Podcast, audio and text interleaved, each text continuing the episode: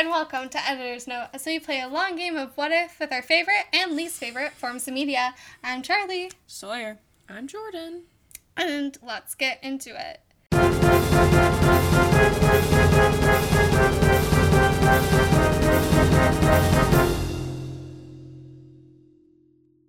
Today, I said "and" in such a weird way, but that's okay. And, I said, and Jordan.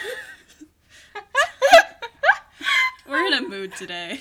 We are. Yeah. I think we're just like kind of excited to talk about it. So the introduction to this is just like, how do we just go into conversation? And speaking of that, we're going to be talking about Stranger Things. We're talking about Stranger Things. We all very recently just finished it. We have so many thoughts and feelings and mainly just excitement around what is to come and excitement about what we just saw. And it's going to be a little bit less organized than our other videos. We don't really have a, like, character sheet and a plot summary. And we're trusting that you've seen it. Yeah. Yeah. If you have not seen it, spoilers. Like, spoilers. Don't watch this episode until you've seen season 4. Yeah. Don't listen to this episode. Yeah. Yeah. But yeah, and so it's just going to be like a conversation with friends mainly, but we will end on like rating all of our seasons, like what's our favorite season and just least favorite, but I love all the seasons personally. So yeah, I think we'll just jump into it. I think I don't know where to like even start, because like we could go through, where should we start? Jordan, I feel like you have an idea. Yeah.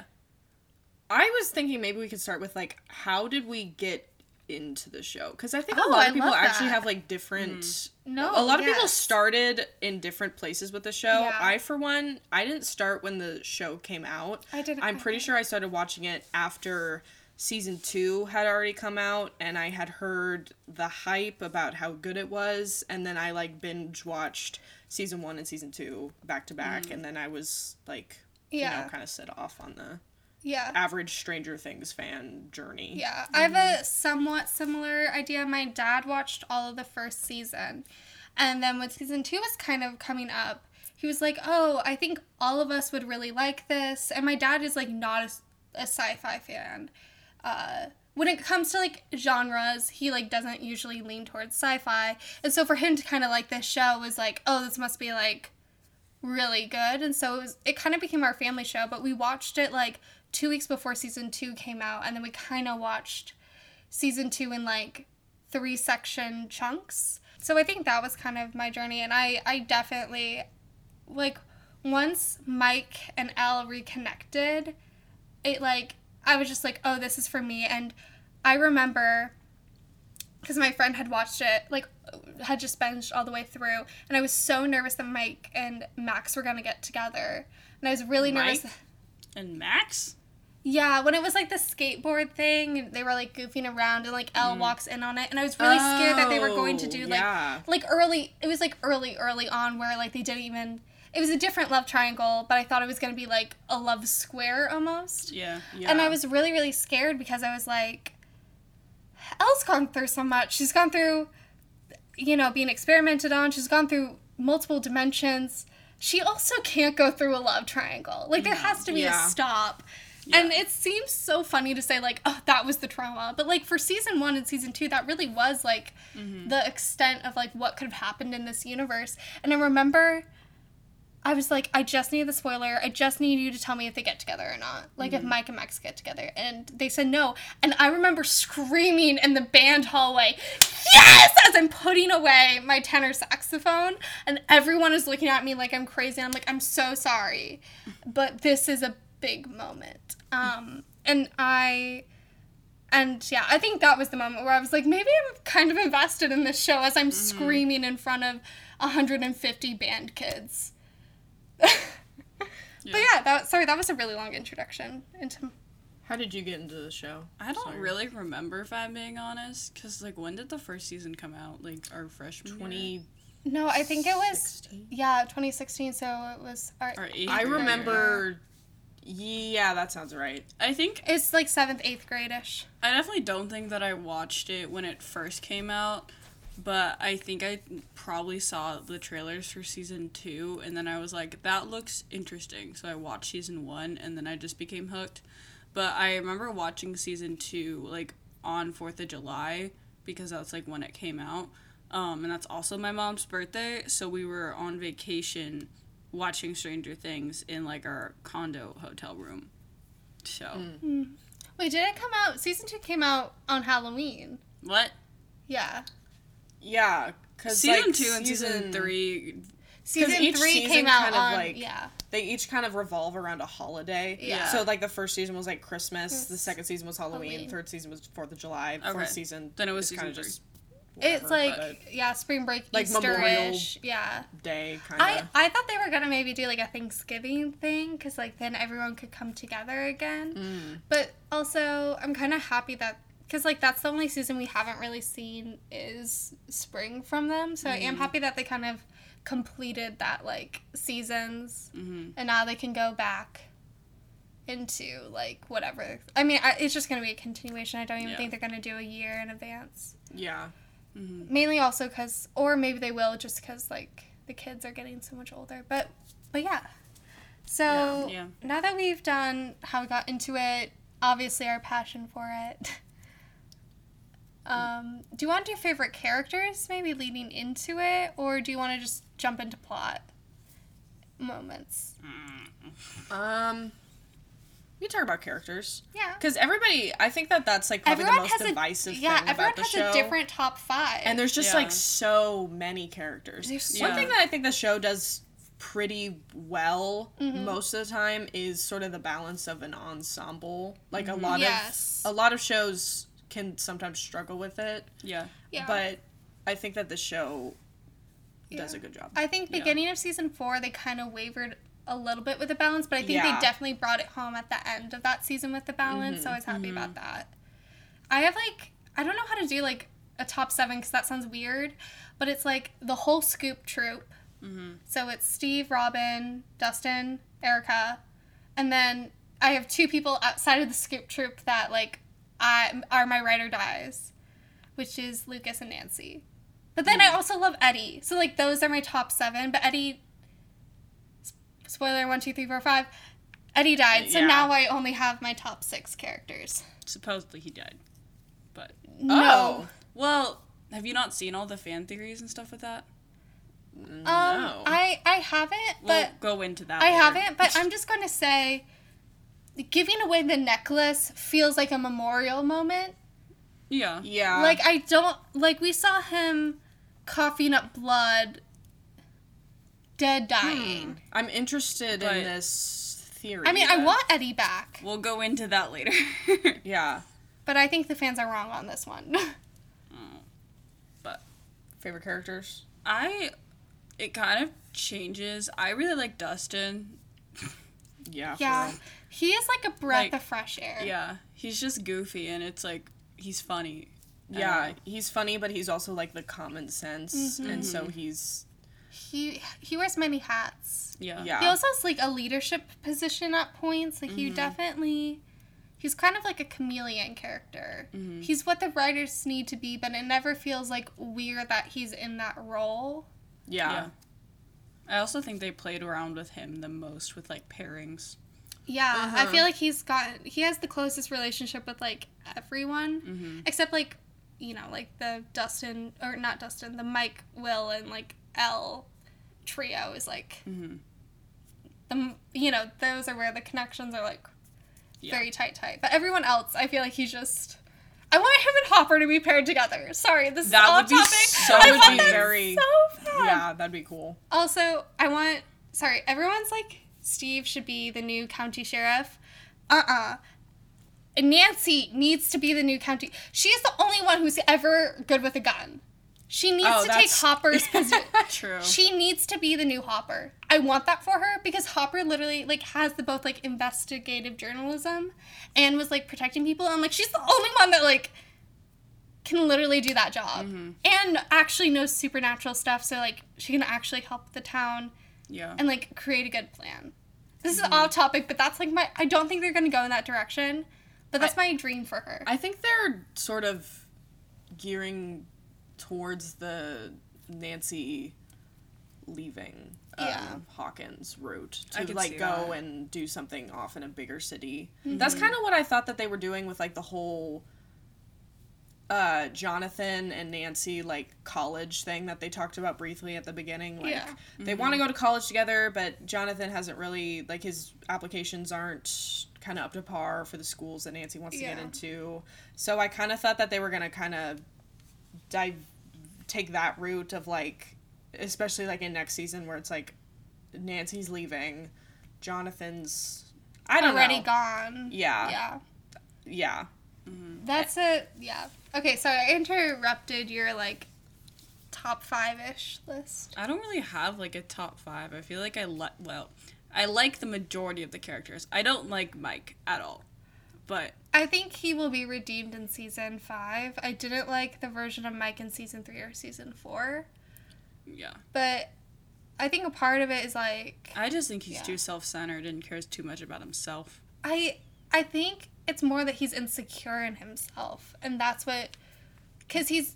But then he, like, projects it on everyone else. Everyone else idolizes him, too, especially Will. No, it's only Will and Elle that idolize him. Nancy, Johnathan, Steve, Hopper. They're, like, a different friend group. No, arguably. I know, but, and also, like, Lucas, like, is very, like, Mike, you're wrong. Max is very, like, Mike, you're wrong. Dustin's like, Mike, I love ya. But I sometimes would choose the decision-making of a Demogorgon over you. Yeah.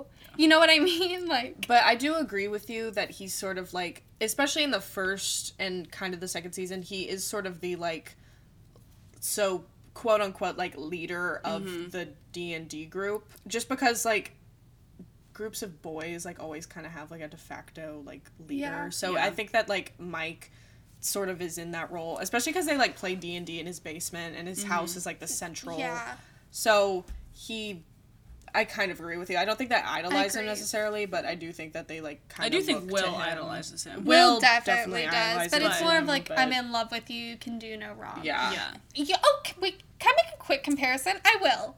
Will's love for Mike reminds me of Steve's love for Nancy. We can dissect that later. But their idolization of the other person reminds me in a similar sense, where they don't really see flaw in the other person and the other counterpart, and they kind of think if they were with that person, all of their problems would be solved. That kind of idea. I think there's definitely different situations, different scenarios, and different factors, and, like, obviously it's extremely, extremely different, but I see parallels, I guess is what I'm saying. I see parallels between the two relationships. And I think it's funny that they both involve a Wheeler being idolized. Interesting, yeah. But yeah, I agree that Dustin's kind of like... Yeah. If Dustin dies and Steve lives... Yeah. Yeah. But here's the thing, since they've killed Eddie... I know what you're going to say, but I'm just going to say for now, Eddie's dead in this universe. Eddie's presumably dead currently. He's dead. I guarantee. You know what's funny is that, you know, the only reason that they show Bob, like, being devoured is that they knew that for the next how many seasons they ran, people are going to be like, and then Bob will come in, because they knew, because, like, how people, because they didn't see Barb's death, so people were like, Barb's going to come back. Yeah. And I think they made that mistake with Eddie with not showing him die, and now everyone's gonna be like, Eddie's gonna come back, because, like, all the other deaths of season 2 and season 3, you, like, brutally see that person, like, you know that person's dead, you know Alexei's dead, you know Billy's dead, you know Bob's dead, and they didn't do that with... I want to hear this theory. Yeah, what's, like, yeah, let's just get into it, because I've never heard getting it. Into it. Okay. Yeah. So Dungeons and Dragons, right? There is I forget what the character's name is, but basically it's a vampire that is, like, first in command to Vecna, and who ultimately at the end turns and kills Vecna. So, and the writers have come out and said that the bat things cannot kill. The bats can't kill. I mean, you can, like, bleed out, but they cannot kill someone. Like, the writers came out and said that. I don't know, but a lot of people are saying that Eddie might come back like, and be that, like, character that is, like, on Vecna's gonna take Eddie and use him, and then he's gonna, like, turn on Vecna. I don't think that's gonna happen. I think I saw... But this is a dungeon... Not that I disagree, but I think it's a little bit of a stretch, but this is a Dungeons and Dragons thing, and we have not seen them fight a dragon. I want to see them fight a dragon. I think that if anyone is, like, showing as, like, the vampire, it'd be Will. Because Will literally came back from the dead to have... And he's connected to... Almost upside down. Mm-hmm. Almost more than even 11's connected to the upside down. Like, he can hear Vecna through the trees. And it's like... So I think, if anything... I feel like Will would be the Vecna character, if any... Like... No, I think the Upside Down would use Will as a Vecna vessel. Yeah, but they kind of already did that in Season 2. But I think they're going to use his connection to, like... I think Will's the key to closing the Upside Down. Yeah. I think either he will die because the whole show revolves around saving Will. And I think eventually maybe he'll have to save everyone else. So I don't want him to die. But I think it'll either be that, or it's just, like, he has to save everyone. So he has, like, the key to saving everyone. Mm-hmm. And I don't think it will be 11 that will close the gate. I think it will be Will in some way. I think it'd be 11 and Will together. Yeah. And I feel like, if anything, it'd be Will having to, like, go into the gate or something, and 11 having to, like, close it with Will inside, which would suck to watch. Here's the thing. That would suck to watch. That sounds amazing. Like, it sounds cool. Cinematically, that sounds, like, really impactful. Yeah. But seeing Johnathan and Will's heart-to-heart, I don't think I could take Johnathan not having Will. Joyce. Yeah, or Joyce not having Will. Like, the Byers family not having Will would destroy them, and destroy, like, Joyce would just, like, not be able to continue. Yeah. And, like, Johnathan already has Will in his life, and he's still not ready to move on. Yeah. And, like, grow up, because he's like, I need Will to grow up before I can. Yeah. And, like, I couldn't, like... I think that sounds so impactful, but I feel like the writers would do something to that extent, though. I agree. I think Will... Agree. Not that I want him to, I do think Will needs to die for this all to end. Yeah. With the way they're setting it up. But then it just falls into a lot of tropes around the LGBTQ plus community, and, like, burying your gays is, like, the name of the trope. Yeah. Which is sad, but I agree that, like... It makes sense for either Will or 11 or both to die, for it all to come to an end. But then also, I feel like they're going to find a way to, like, not do that, and I'm happy that they won't. But then I know in, like, 20 years we're going to get, like, a reboot. If Elle's alive by the end... If we get a reboot, I'm so annoyed. I don't want a reboot. I know, but then it'll be so funny, because it's, like, 20 years for us, but then that means they're going to do early 2000s. Mm-hmm. They're all living in the early 2000s. Well, the Duffers have said that there's going to be a spinoff, and a bunch of people are making, like, assumptions on what it could be. I'm sort of in the realm of, like, I don't know.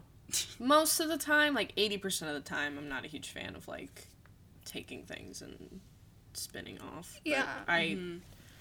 Amazing spin-offs are amazing spin-offs, but bad spin-offs are bad spin-offs. And not that I don't trust their writing skills, but I do think that, like, I don't know what direction you would go in a spin-off in this type of show, when it's so focused on, like, everyone coming together.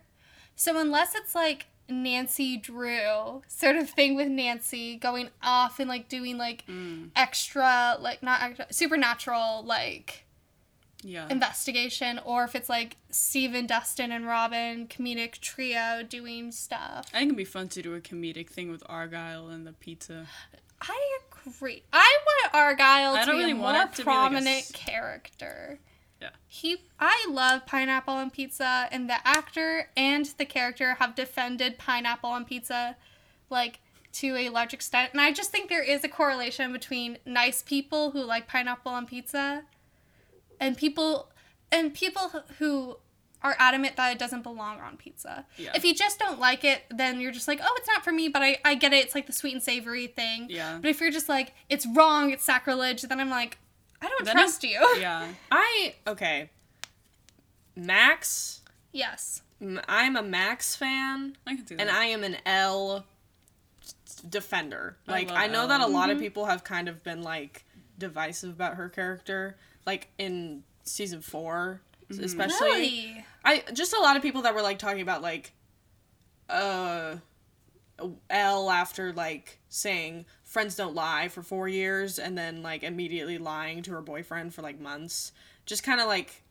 I feel like that wasn't even, like... That wasn't her necessarily lying. That was her trying so hard to, like, keep it. Yeah, it's sort of like an affirmation where it's like, maybe if I write it down, it will come true. Mm-hmm. It's more of like a wish list than like lying. Mm-hmm. Yeah.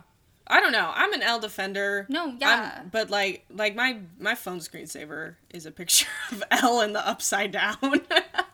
It's kind of funny. That. It's kind of stupid. I love that. But I just feel like she's relatable, like, in a strange way. Yeah. I love her. I think every season I really like seeing a different facet of that character. Mm-hmm. Kind of similarly to what they do with, like, Dustin, but in a completely different way of, like, she wears so many different hats, but it's always Elle. Mm-hmm. And that's, like, what they do with Dustin as well, where it's, like, Dustin can do so many things, but you're like, that's what that character would do. That's how I feel about Elle. Like, every decision that is made, I'm like, no one else would do that. Mm-hmm. That is so Elle. And no character just in media overall. Like, you can just know, like, that's... Yeah. Like, I don't know. There's, like, a trademark to that character that is just so nice. Yeah.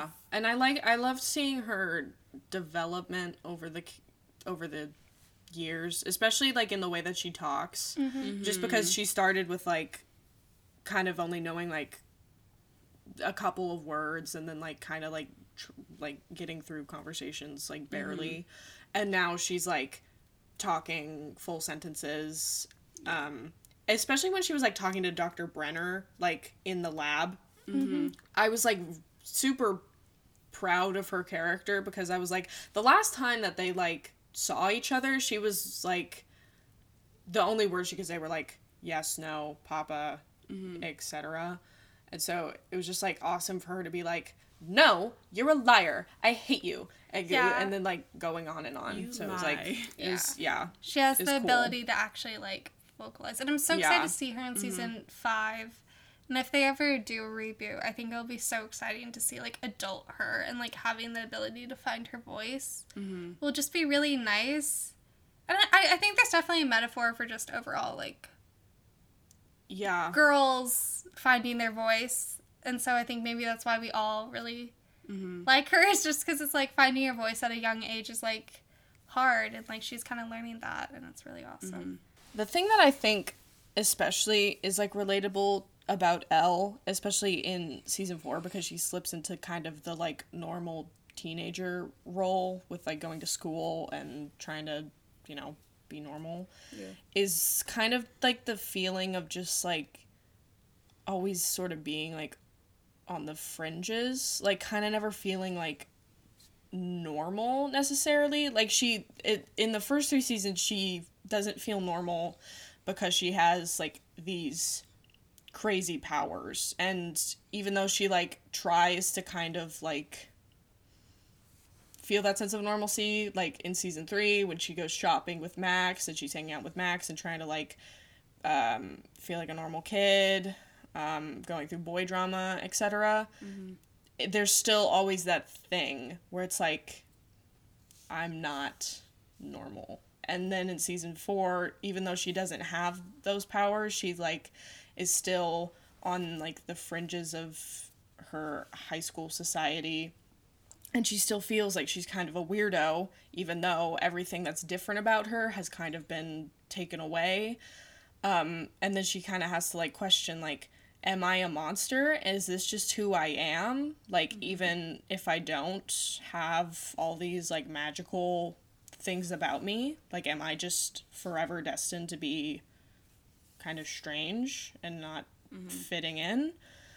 So I think that that's, like, relatable to a lot of people, like, even though I'm sure that not everybody is dealing with superpowers that they have to hide from everybody, but, like, I think that that kind of character arc can be applied to a lot of situations. Yeah.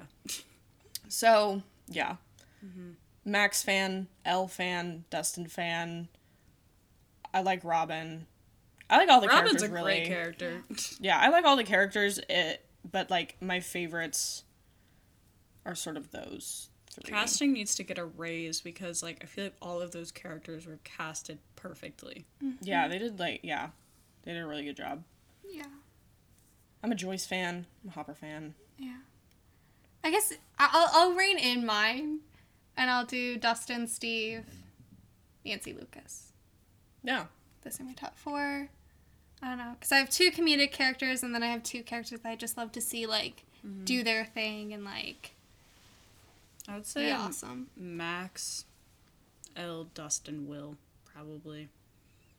Of, like, the kids, and then I don't know who I would say. Like, I think Robin arguably is my favorite of, like, the adults. Yeah, kids. Maybe. Yeah. Maybe goes back. Like, I think that the great thing about the characters of the show is that, like, you kind of need to have them, like, in a pair of some kind. Like, they don't always have to be in the same pair, but it's, like, you kind of get used to the dynamic between Steve and Dustin, Steve and Robin, Will and Mike, kind of. Nancy and Johnathan. Yeah. Mm-hmm. Max and Elle. So it's the writer said season 5 they're going to take it back to original pairings, or going to play with some of the original pairings they had. Oh, that'll be kind of nice. Because there are times when it was like, in season 4, it was like, they had to split up so much because it's like the adult group was like in Russia, and then the one group in California, and then the one group in Hawkins. It did kind of feel like very like, oh geez, how is this all going to come together? Yeah. And then it's like, how do we go from like this group of 4 boys playing like D&D into like all these different, like this network of characters? So that'll be kind of cool to like have everybody back. I think taking it back to OG. I also like that every season you can have different favorite characters, because there's definitely like season 1 it's like, oh, this is my favorite like version of this character, and season 2 and season 3 and season 4 like you can kind of I don't know, I don't want to say like eras of characters, but like it definitely feels like, you know how every Taylor Swift album feels different? It's sort of like that. Every season, it's, like, cohesive, and you know it's made by the same people, and the same people are in it. But it just, every season feels independent from each other, and I mean that in, like, a good way. Yeah. Yeah. So it's, like, my favorite character of season 3 is Robin. My favorite character of season 4, I haven't fully decided yet, but, like, and then my favorite characters of season 2 is, like, Steve and Dustin, and my favorite character of season 1 is Lucas. So it's, like, I don't know. Like, I don't know if that makes sense, but the characters don't just stand on their own. Like, the dynamicism of the characters is great as well. Yes. So, they're good characters. Yeah. It also just feels like, at the heart of it is, at the heart of it, it is a sci-fi coming-of-age show, in a way. Yeah. Like, when we had to, like, bring our ideas back to, like, one thing, it is a sci-fi coming-of-age, essentially. And it's nice that, like, myself at 14, 15, 16, and 17 were all very different people, and I like that they replicate that type of, like, they are the same person, but different people in the show. Yeah. That's such a good point. Yeah. Yeah. And especially, like, Lucas, like, kind of the whole thing that he goes through in season 4 where he's like, I don't, like, I love you guys, and I still like playing D&D, but I also want to feel kind of cool, and I want to be on the basketball team. And safe. I think that's his main thing is, like, I'm tired of feeling unsafe around, like, not monsters. Like, he's like, there's no monsters involved in high school. But I still feel unsafe when I'm being bullied. Mm-hmm. And I don't want to feel like that anymore. And his bullying, is different than the other kids' bullying. Same as, Will's bullying is different than Elle's bullying. They're all bullied in different ways. And, mm-hmm. That's why Mike's character kind of rubs me the wrong way, where it's you are bullied, but you are severely bullied in a very different way than everyone else. Not that pain is relative, but, you're just a nerd. Lucas and Will feel I could get, hate crimed. Yeah. Yeah. Exactly. I just watched It Chapter 1, and that was one of the things that I know that everybody makes this comparison between, It Chapter 1 and Stranger Things, but that's definitely exactly how I felt watching that film, because it's, one of the kids is literally, being, hate-crimed, and then the other ones are, I'm gonna push you down on the parking lot. Yeah, It's you like Star Wars, ha! And then it's the juxtaposition of, that's still bullying and that's still extremely harmful and, really hurts your self-confidence, but there's definitely a difference between bullying and being hate-crimed. Yeah. We say as three white women. Yeah. But, you can still, I don't know, it's, you can still dissect it. You can still, understand where the characters are coming from, and I will always and forever be on Lucas's side. I'm Yeah. Yeah. Yeah. I want Lucas to be paired with Dustin again. Yeah. I remember that in season 1, and I think because of the Max thing, they were they stopped being paired together. And that kind of made me sad. I was I love that friendship between Dustin and Lucas. And I'm I want that again. Mm. Having Max, Lucas, and Dustin, I think, is a good trio, too. Yeah. Yeah. Because they had to, they were in charge of getting the older kids, out of the Upside Down. Mm-hmm. And I think that works really well. No, I love the binocular scenes. Yeah. Oh, the interrogation scene? Yeah. Mm-hmm. Oh, I completely forgot about that. And I think that's one of my favorite moments in season 4. Looking back on it, I was that was so good. Mm-hmm. Yeah. I love those two cops. I love... yeah, it was funny. So funny. And I remember them from season, they're in every season, but, season 1 especially, I was oh, yeah, those guys. Yeah. Mm-hmm. And I think all the actors were talking about how, this season definitely reminds them of season 1, and I'm yes...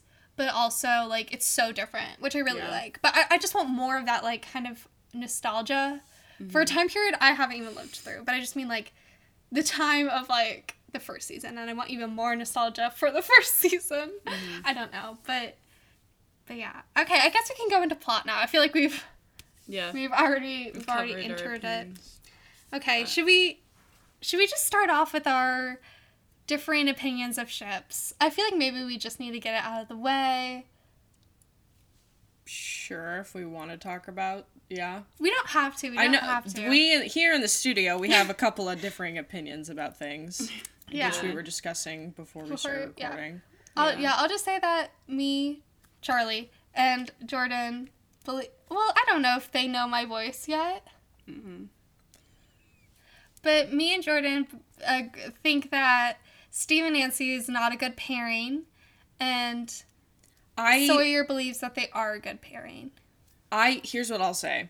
I'll be annoying, and I'll kind of do devil's advocate, sort of. Yeah. I don't think that they were bad when they were originally together. I agree. I just think that if they took the route of putting them together again, especially after season 4, it would be... backsliding the two characters out of their character development. I completely agree. So it's not that I think that anybody's wrong. I understand why somebody would want to ship them. I think that they're cute. No, I think they have chemistry. To that. Yeah. I agree with your opinion. I just think that it would be the characters have moved so far. Yeah, I think my other critique is that they have spent they spent 3 seasons building up Nancy and Johnathan only to be JK. And that's part of why I don't like them, because, I like the buildup of having Johnathan and Nancy, but what actually, came of it was essentially a trauma bond. which I agree, I don't like. But I think with season 3, it kind of showed that they are just both naturally very investigative, and so they also have that, like, similar personality. My other critique, is that Nancy in season 1 is like, I don't want to have a nuclear family, I don't want to be a mother, I don't want that traditional lifestyle, I've seen what it's done to my parents, and I don't want that. And then in season 4, Steve is like, I want 6 kids. 6 little nuggets. In my dreams, you are the mother to those 6 children. We're going to go on road trips. And that's not what she wants. So I think it's just like they want different things. And it's okay if her dreams change. I don't think it's any less valid to want to be a mother and not want to be a mother. But I just always, I really don't like the trope where it's like a female character states, I don't want to be a mother. And then becomes one. Yeah. Because it happens in almost every single book or like dystopian show movie thing, and every single book or show or movie I've ever seen that trope. I've ever seen, like, at the first scene she's like, I don't want kids, and the last scene she has a child, and that always aggravates me, because it's like, then it's like women have to be mothers type thing, or it's like it should be their choice, but where it's like, but you'll grow in, maturing is becoming a mother, and it's like, no, you can be, like, I don't know, that's the point, that's my problem with that pairing, is that by choosing Steve, she's choosing the nuclear family, and, like, and I know that, like, probably Steve would be a stay-at-home dad, and she would be, like, the one that's working, but it's still, like, she doesn't want... Steve would be a great stay-at-home dad. He would be a great stay-at-home dad, but she's still the one that's, like, well, most likely, unless they adopt or have someone, you know... Oh, shoot, what's it called? Surrogacy? Yeah. Mm-hmm. Like, she's the one that would be having all those children, and it doesn't sound like she wants to give birth, period. Yeah. So it feels... And, like, even if you're a working parent, you're still a parent. Like, you know what I mean? So it's like, she just doesn't want the mother, the role to be a part of any part of her identity is how I feel, is how she initially had that. And I don't know. It was just, I have thoughts, I have feelings. I understand that characters can change, but it always is a girl that says, I don't want to be a mom. And then it's like, well, people can change. And it's like, I don't know. I truly want Steve, Nancy, and Johnathan to all be single. True. By the end. Very true. Kind of. Because, like, also Steve is trying to get affection from everyone but himself. If that makes sense. Like, he's trying to find love in all these girls he's dating. He's trying to find love in Nancy. And it's like, I feel like he's done so much progress, but he still has so much internal love to unpack. Because he still doesn't see himself as, like, smart or capable. Like, the speech of, like, oh, I used to crawl backwards, and, like, I always need kind of, like, a bump on the head, and it's, like, I understand that point, and it was supposed to be, like, a romantic moment, but it's, like, you literally have corralled, like, 6 kids, and, like, that you currently have, like, you already have 6 children, and, like, you have really done a lot for this group. Like, give yourself some credit, like, have love for yourself. You've, like, worked multiple jobs, you have really grown from that rich kid to, like, no, I'm gonna work for what I deserve, and I don't know, I just, I want to see him feel fulfilled in himself before he goes into a relationship, and I don't know by the end of Stranger Things if he will fully grow in that way, if that makes sense. But I still understand, I do agree Steve and Nancy have chemistry, but I just think for their characters, it would make me feel very sad for them to get together. Because I feel like the characters just need to be single. Because also, canonically, they're all, like, 19. Yeah. But they're also 19, so it's like they want to be, like, they have, like, that want to be in a relationship. Yeah. I feel like Nancy and Johnathan don't, though. Nancy really wants to, like, go to college, and, like, Jonathan's like, I just want my brother to be happy. Like, those are their, motivations. And there's nothing wrong with your motivation being, like, I want to be in a relationship. Yeah. But, like, Steve, it clearly seems that, like, he wants to be in a relationship because he doesn't love himself. And not to say that you fully have to be in love with yourself to then be in a relationship with someone, but it just seems like he's really seeking approval from everyone but himself. Mm-hmm. That was a long tangent. But, like, I just want to make it very clear, I love Steve, and I don't want Steve and Nancy together because of both of the characters, not because... Mm-hmm. Yeah. Okay, we're going to move on. We're just going to talk about... Because that's our only thing. I think we all said what we need to say. Do you have more defense over... I just think that... Nancy? Yes, I agree Nancy should be single, but I just don't like her and Johnathan together. I don't know how to explain it, but it just, like, it felt like they built up to something that in the end was very anticlimactic and also didn't work because they're not communicating with each other. Like, the whole... Season 3 they did, though. But in Season 4, he had the opportunity to be like, I didn't apply. Yeah. And he didn't. Like, mm-hmm. Yeah. Even, I did want him to tell her by the end of Season 4. Like, if he would have said that, I would have been more on board with them dating. But because, like, I get it's, like, he wants to be, like, protective of her and not, like, lose her. But it's also, you're gonna lose her no matter what if you're acting the way you're acting. No, I think it was more he was just, like... He knows as soon as he tells her, I'm not going on this path, they're gonna break up. Yeah. Okay. Sorry. I guess I misunderstood. Yeah. But, like, or that they're just gonna have so much growing pains, it's like... Mm-hmm. Which Mike and Elle already went on that journey, so maybe mm-hmm. It's like, are we gonna have the exact same storyline with two different couples? Yeah. Of, like, saying I love you, maybe we'll lose that person, and saying... Mm-hmm. You know, we might have to be apart. We'll be losing. Anywho. Yeah, so it's like less of a like of Steve and Nancy together and more of a dislike of Johnathan and Nancy together. Yeah. That's fair, I think. Yeah. I think a lot of people just have, like, the opinion that, like, all the older kids kind of need to be single. Except for Robin. No, Robin deserves love. I think it's so funny how people were so mad at the writers for, like, or the advertisers, I guess, like the marketing team, that they advertised the girl with Anne, that Vicky. Was in Anne with the E, being, like, so much of a part of the story, and then she was barely in, like, Volume 1, but then she was in more Volume 2, which I was like, that's where she is at. Yeah. I feel bad. Yeah. And I think she's going to be a bigger part of Season 5. I feel like they introduced her character mm-hmm. in a way that she will... at least be in more scenes. Like, maybe she won't know everything, but I think she will be. Sort of like what they did with Susie. Yeah. For Season 2 versus Season 3. Yeah. I think that they're doing that with Vicky. Yeah. I don't think that she'd be added to the core group by any means, like, mm-hmm. in a way that Eddie was, but I think, yeah, she's like Susie. I think especially if they don't do a major time skip. Like, yes. I think they're gonna, not gonna lie. Like, I think they're setting up that they could have a time skip. Like, for how long? I don't know. Like, well, they do years, so... I think it'd be 6 months to a year, probably. Yeah, because every single season is a different year, and they might just... I mean, they might, but also... How do you... Does that make sense? But they had a time jump at the climax of Season 4. That shocked me. When it said 2 days later, I was like, what is going on? What is happening right now? Yeah, that was, like, shocking. Especially because, like, Max had just, quote, died.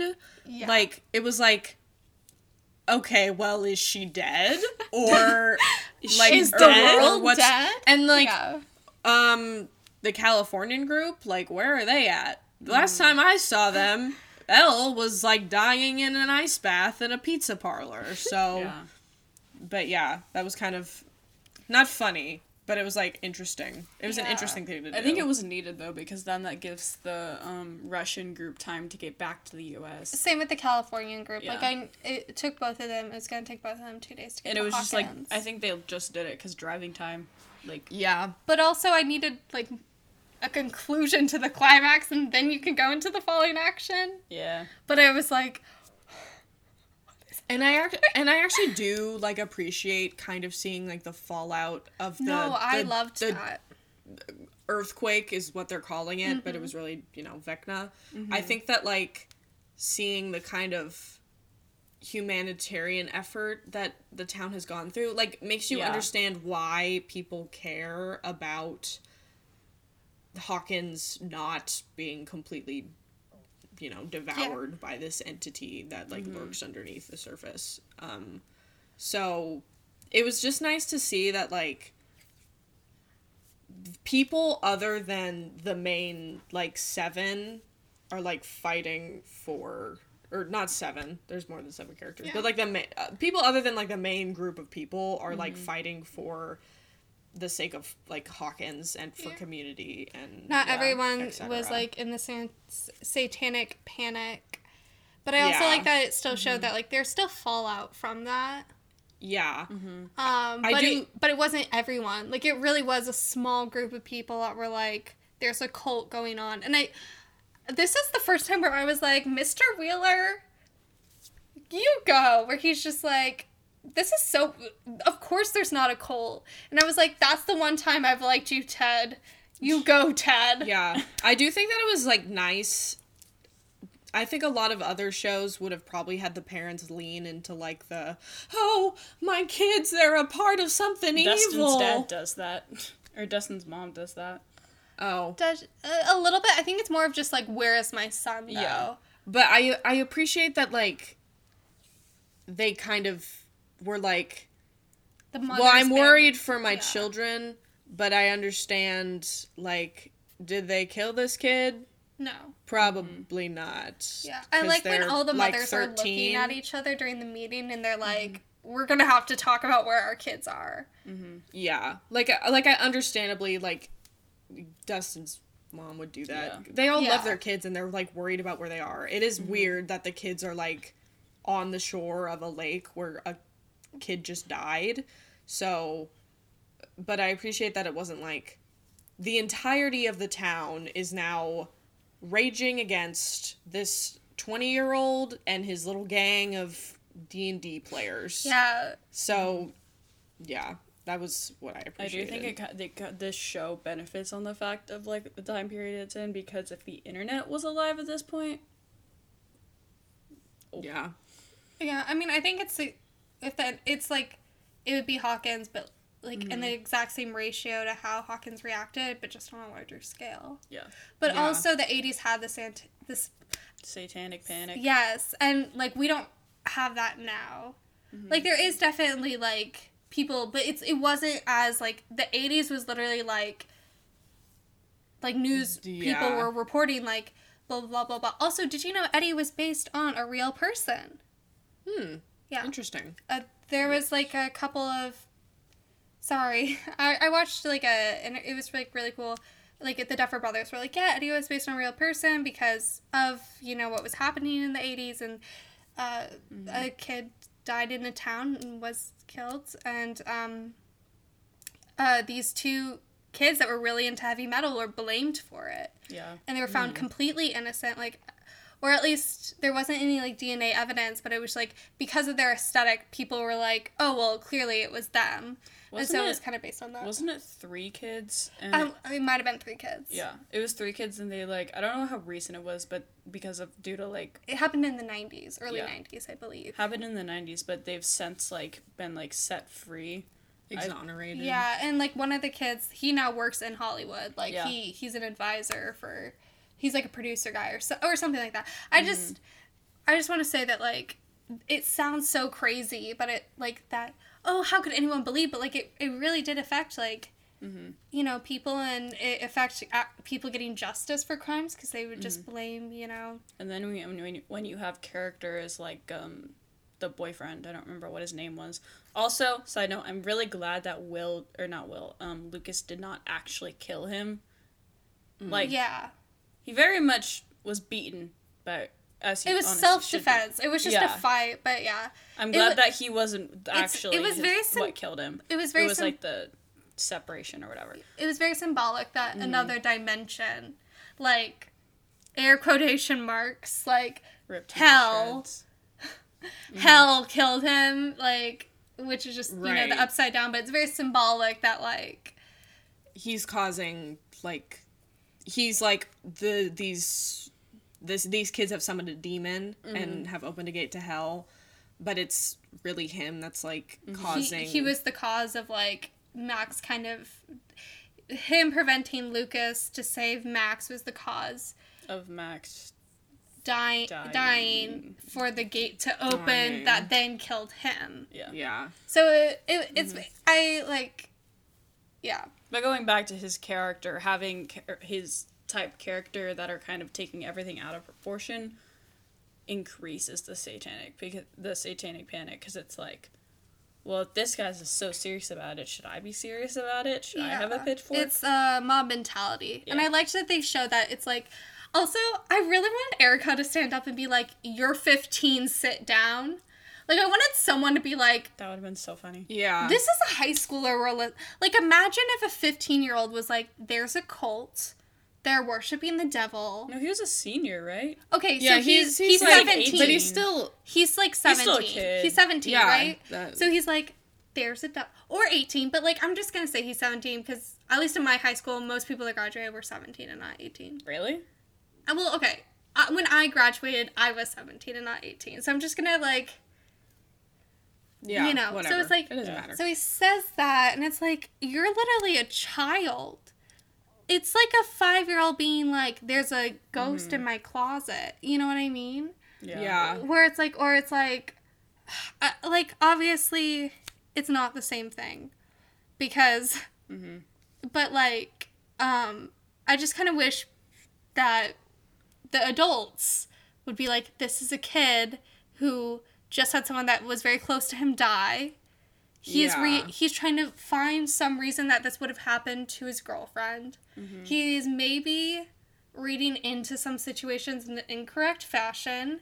Maybe he should, you know, we could get him, like, grief counseling or something and not follow him with pitchforks. Then, I mean, I know Eddie's 20, but he's also basically a kid, too. To then go and start to attack a child. So, I when Lucas was, you know, punching that guy, I was like, yes! Sorry, that was loud. But, like, I was like, this is awesome! And to piggyback off of that scene, Erica calling for Lucas was so well acted. Mm-hmm. I was almost in tears. I cried a lot, and I was that was the start of me tearing up, of like, oh my gosh, like, stuff is going down. It's going down. I'm yelling timber. Trees did fall. Trees did fall. It was an earthquake. Air quotation marks. But like, that was so good. That was amazing. Also, when Max died, I was bawling. So we're moving just to deaths. But when Max died, I was, like, in tears because I was like, this makes so much sense for her character and the arc, but I don't want this to happen, and I also didn't see this happen. It also makes, like, the song use of Running Up That Hill even more, like, relevant. Yeah. Because it's, like, there's lyrics in the song essentially talking about how I wish it was me instead of you. And the way that her, like, speech when she's talking about Billy is, like, like... It's just so perfect. That, and it's like, ugh. Yeah. When she was, like, up in the air and her, like, limbs started to snap. I was like, but Elle's gonna save her, so it's okay.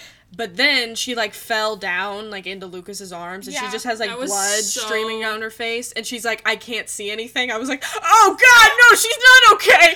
No! I was just like, oh. And I thought maybe it was, like, because he didn't fully take her, she wasn't fully gonna die. Yeah. Even though, like, her body went through so much trauma, just, like, every bone in your body breaking, I was like, but Vecna did it technically. But then I was just like... She could live... With a broken arm? Yeah. She can live with both arms broken. And legs and ribs and everything. Collarbones, that's fine. No, and the fact that she was in Lucas's arm, and when Lucas screamed, Erica, get an ambulance, I was like, Caleb McLaughlin, you are so talented. So good. Just like, and like, here's the thing. You know the trend where it's, like, talking about ships and relationships, and one of them is, like, I didn't know how good I had it until it was gone? That's how I felt about Lucas and Max, because I loved them in Season 2. Season 3, I was like, maybe they shouldn't be together if they're constantly breaking up. Yeah. Season 4 happened, and I was like... It just shows how much Lucas, like, how much love he has for her. Yeah. And how much love she has for him, but doesn't feel like she has the ability to give it to him. And it's it's miscommunication in a good way, mm-hmm. done in a very not frustrating way, because it's very realistic. And and when he was like, I'm here, I'm right here. Also, the fact that we didn't get to know what was in any of the letters, except Billy's. Yeah. A lot of people that was like a massive Chekhov's gun moment. Like the she had to die because the letters, because they had the letters, and then other people were like, well, her reading the letter to Billy like resolves that, so really it's fine.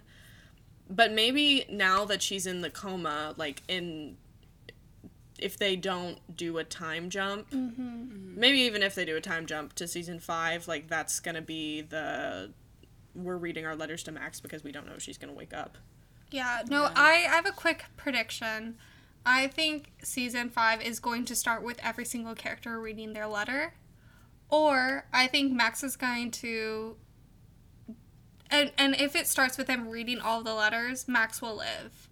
But if Max dies, a gate opens and they read all the letters...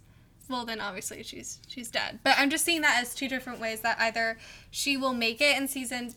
Either she'll live or she won't. That's shocking. Mm-hmm. That's crazy. I disagree and agree with you on that. I feel like Elle is going to read her letter, and it's going to be the last thing of the season, of the series. Yeah. Hmm. Like, I feel like they did that with Hopper, though. So that's why I'm maybe thinking it will be at the beginning. And also she... Because... I'm very... The two people I'm very curious about, like, what was in their letters is, like... I know what was in Lucas's letter. But I just want him to, like, read it and know how much she loved him. But I'm also really curious, what was in, like, Steve's letter? Yeah. She wrote him a letter, and I'm like, what was in his letter? Because she never had a good father figure. So I'm kind of wondering, like... Is there going to be some sort of, like, symbolic, you're kind of my dad vibe? And, mm-hmm. like, that's really going to motivate... Like... Because that's a pairing I also want to see. Like, when she was driving the car and Steve was like, get, like, I'm like, I need that pairing to happen today. I needed that to happen yesterday. Like, that's so, mm-hmm. I want that. And did she also write one to Robin? I don't know. Maybe she didn't, but she definitely did one for Steve. And, like, I'm like, confused. Also, Dustin. Just because Dustin really, really did. And they still kind of give clues that he kind of still likes her. At least in season 3. But I think maybe it was just because I have a long-distance girlfriend. I kind of wish she was just here with me. It could have just been like that. Yeah. Susie needs to be in season 5. So sorry. Oh, yeah. The part where they had Susie, I was like, she... Similar to how Dustin's character is like a breath of fresh air and like kind of... separates things. I'm like, not that she needs to be a primary character, but I'm like, she adds something different to the show, mm-hmm. and I love that, and I feel like for season 5, it's gonna be very dark, because, like, Elle has to, like, deal with the fact that she lost, and I think I might need Susie in my life, okay? Yeah. Yeah. And I'm curious if they're gonna do, like, this... Because, like, season 4 was, like, the scariest, like, horror-wise of the whole series, arguably. Season 1, for me, was the scariest, but my type of horror is not knowing what the monster is. Once I know what the monster looks like, I'm not scared anymore. Mm-hmm. Once I saw what a Demogorgon actually looked like, I was like, oh, we're in Little Shop of Horrors, this is fine. But, like, before, the, like, shadows and, like, like, that's what scares me. After knowing everything, I'm like, not. But, like, aesthetically, they did lean into Season 3 and 4 are definitely the most gory. Yeah. Yeah. I think season 3 might be the most, but it's because of, like, the human meat mass thing. Yeah. I don't know how to say that in, like, a not gross way. The Mind Flayer physical form. I think that's probably the most gory thing, but the bone snapping, I couldn't watch that. Yeah. But I'm curious if they're going to, like, lean into that even more so in season 5. I think they will. They stated that season 4 was their Game of Thrones season, but I feel like it wasn't. I feel like less people died in season 4. I mean, more people died in, like, the Russia thing. They had... In season 3, they had, like, the auxiliary characters. Like, the fire of the mall, like, is what they talk about with, like, a lot of people dying. So, like, for the significance of the town, like, a lot of people die in season 3, but in season 4, I think, I don't know. I just mean, like, I thought it was going to be, like, we're just going to kill off major, major characters and many at once. Like, for a second, when Steve, Nancy, and Robin were, like, having those vines, and when Eddie also died, I thought they were going to kill off all the adult kids. I thought they were going to start over, not fresh, but just kind of have, like, the younger kids be alone, and it would just be, like, Argyle and Johnathan that were left. That would have... I don't know if... Yeah, that would have been insane. Honestly, like, I kind of hope they do something like that in season 5, though, because that'd be interesting, just to see the kids just being the kids again. Yeah. I definitely think... I think if you go down the route of, like, having too many people die at once, then it, like... It doesn't lessen the impact, but it just sort of makes me, like, personally think about, like...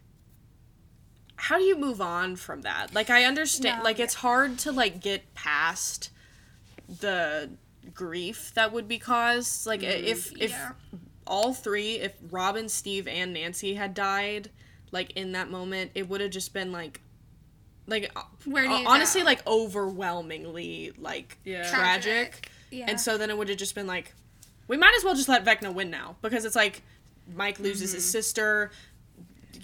Dustin loses Steve, Dustin loses Robin, they all, like, it's like, what's the point? I will say, that is, Mike and Nancy being siblings is, like, I loosely forgot that they were siblings at, like, during that, because they don't act like siblings. They kind of need to... They had, like, a little moment at the end of season 1 where it's, like, no more secrets. And then they both lie to each other, and it's so funny. And they kind of need to, like, go back to kind of having that, like, dynamic. I think they really do good with having Johnathan and Will. They have a very sibling dynamic, and they only had a couple of scenes, but I like that they just, like... Will doesn't have to come out to Johnathan. Johnathan knows, and he knows it's not important that you tell me. It's important that you know. No matter what, you're my brother. Yeah. You're also kind of my son. But you know what I mean? Like, it's like... Yeah. I don't want to say that Will is Johnathan's everything, but I will say that Will is Johnathan's everything. Because, like... Yeah. And that's a little... I mean, I'm not going to get into that, but... I think it's kind of beautiful, kind of toxic, but I like that type. Like, I want more of that, but I agree that Mike and Nancy need that. Like, they're siblings, but they don't act like siblings, I guess. Yeah. I don't know how siblings should act, but, like, they're not together enough that it's like, oh, they're siblings, and they don't really look alike, which isn't an issue, really. I think they look alike. They both kind of have the... I think it's season 1 they very much so look alike, but Nancy's hair is constantly changing. I don't think they look like their parents. Like, no. I don't think that... maybe Nancy looks like her mom, but it's like, I don't understand where Mike gets anything from. I mean, Mike's mom was willing to have an affair before. I'm kidding. What is a man we love Mike's like? Mom. No, I really like in season 1 where... their mother literally tells the government, I'm not giving you anything. Those are my kids. I trust my kids more than I trust the government. You're not getting a word out of me, and I want that version of her again. And then Ted, the dad, is like, we're all patriots in this house, so yeah, whatever you need, go ahead and take it. It's just, like, so funny. And the look she gives him, like... that... It just kind of showcases that, like, like, what Nancy kind of said about, like, the nuclear family that her parents represent is, like, kind of not fake, but, like, there's definitely, like, tension. Yeah. Tension that's not incompatible. Parents. Mm-hmm. Yeah, I definitely saw a theory that, like, why Nancy and Will constantly have, like, their arc every season is that they can't say I love you to the people they care about. It's because their parents never say it to each other. And I was like, aww. That makes so much sense, first and foremost. But I don't know. I was like, wow, that's sad. And yeah. That, like, gives motivation and I don't know. But I like what the Wheeler family, like, the parents, they do so much with some, like, it's just great characterization of, like, Ted's not a bad person. He's just a little bit clueless. He's... Yeah. Yeah, he... And it's not that you don't have to be constantly fighting for a relationship not to be working. Mm-hmm. It can just be like... That it just doesn't... happen. Like, the romance is just kind of not there. Yeah. And that doesn't mean that it's, like, it's anyone's fault. Mm-hmm. I mean, we all kind of know it's Ted's fault. But... Yeah. It doesn't mean that there's anyone to blame or, like, there's a bad guy in this situation. And I kind of like that where... Yeah. I don't know. Because there's, I don't know. I know we kind of talked about this. Do we want to do Season 5 predictions and then wrap it up? I had so much more to say, but yeah. Well, we're at an hour 15. I know. Okay, let's do predictions. Okay. Season 5 has been declared the final season that they're going to do of Stranger Things. 10 hours. 10 hours? Yeah. Jeez. It's less, less than Season 4, though. Okay. Yeah, because that like an hour per episode. Yeah. Okay, yeah. So that's fine. But my big thing, and I kind of have had this in my mind since, like, Season 3-ish, maybe even Season 2, I think that Elle, like, has to die, like, at the end. Yeah. Like, I think that... Firmly agree with you. Yeah. Like, she...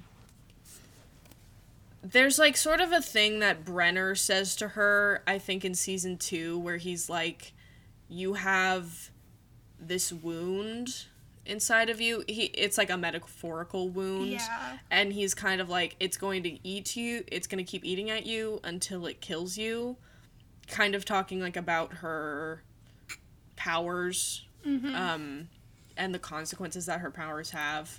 Mm-hmm. That you could say that the dynamic of that has sort of, like, changed now that Brenner has died and the way that Elle reacted to his death, maybe. But I do think that he was kind of right because, like, she has lived such an abnormal life and she has gone through so much and she has this, like, just extreme power that, like, is embedded in her, that, like, how do you defeat something like Vecna and then go back to having a normal life?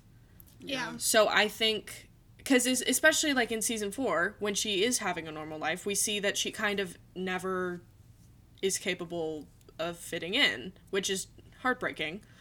But, and I don't want her to die, but I think that, like,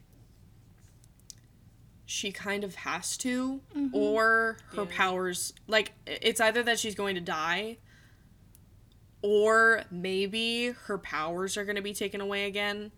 I don't want them to do that, though. I agree with you. I think Elle will die. Mm-hmm. Sorry, continue with your prediction. And just, like, I think there's going to be, like, a parallel between, like, at the end of Season 1, she, quote, dies by getting rid of the Demogorgon. I think that she's gonna die for real this time, getting rid of Vecna forever. Mm-hmm. And closing the Upside Down. Yeah. Yeah. The only thing that I would say about maybe her powers being taken away is that, especially for, like, Mike, her, like, entire character has been kind of, like, tied to her powers. They sort of changed that with Season 4, but, like, especially if you go back and, like, rewatch, like, Seasons 1 and 2, the way that he talks about her, like, it sort of all relates to, like, her abilities. Experience as, like, an extraordinary person who has something that nobody else does. And so it's a little bit like, do people actually see her as, like, her own person, like, without her powers? So it's like, if they took them away again, then it would be like, yes, she's her own person. She is Elle. Yeah. She's Jane. Yeah. Going back to, you know, her original name. I hope she visits her mother again. Yeah. That's not a prediction. I just... That would be nice. That would be nice. Yeah. I feel like she would. Like, and her aunt. Like, she has living relatives, so... Mm-hmm. Yeah.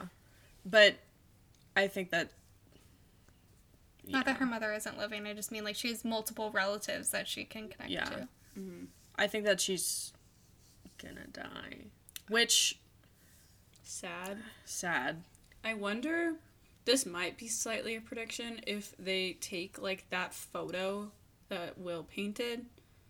And did, like, replicated that. Like, that's a frame in next season. That sounds like something they would do. Like, they're fighting Vecna, and it's the group. The dragon. Yeah. Yeah. I want them to fight a dragon. I think that would be cool. I don't think they're gonna fight a dragon. Why not? Just because the smoke monster has definitely taken... Like, they're definitely going more, like, spider, rodent, related... Mm-hmm. More than, like... I think they're trying to maintain, like, an air of, like, kind of creepiness. Yeah. Like, almost. I think that, like, a dragon is, like... Or sort of, like, cosmic horror, like, Lovecraftian. Yeah, I think because a dragon would be too fantasy, not sci-fi. But this is also a Dungeons & Dragons show. Yeah, but it's mainly that they use Dungeons & Dragons to explain what's happening to them. It's not that Dungeons & Dragons is happening to them. Does that make sense? Yeah. Like, they're trying to find a character that relates to the Mind Flayer. But the thing is, the Mind Flayer is not the Mind Flayer of D&D. It's a being that they're trying to understand. Yeah, like, Vecna's name is not Vecna, like, at all. Like, if you told Vecna that his name is Vecna, he'd be like, what are you... My name's Henry. So excuse you. I wear all white and I have really blue eyes. God. Yeah. Also that the guy who plays like one. Yeah. He also is like actually playing Vecna in the makeup and stuff. And I think he does a really great job. The deep voice is him too. Like they didn't do like an effect, like he literally is doing like Yep, that exactly. But he has that, like, you know, because it's not that he has a nasally voice, but, like, when he's playing Henry, he has, like, much more of, like, a, hi, hello, good morning, sunshine. Yeah. Like, and then it's, like, whoa. Yeah. So he just did a really good job. You know, Also, it's really, like, I watched, like, the whole, like, process video on how they, like, created Vecna, like, the costume. Mm-hmm. It's so cool how it's, like, the only thing that they're doing, like, CGI is having it move. Yeah. Like, everything else is, like, it was, like, 3 hours or something to get him into costume every day. Mm, yeah. Special effects for this show is amazing. And the hand, like, the elongated finger or whatever, that, like, evidently whenever everyone who, like, had the, originally it was a little bit longer, but they shortened it. But everyone who tried it on, like, it gave them, like, wrist cramps or something within, like, 5 minutes of wearing. I don't know. It's like a baseball mitt. Like, it's like... Maybe. But, evidently, Henry put it on, and it was, like, working in it for hours, and it caused him no issues. Crazy. So, I do think it was cool that, like, normally his hand is, like, kind of normal, just, like... gross chillin'. And like his long nails, but then when he's going to like kill somebody, the hand grows and becomes more spider-like. I think that's really cool. I also appreciate that they kind of originally the kids thought like the theory is that the Mind Flayer is like the end all, the final boss of like the Upside Down, and that they were now dealing with like the general. Like, they call Vecna the general to the Mind Flayer.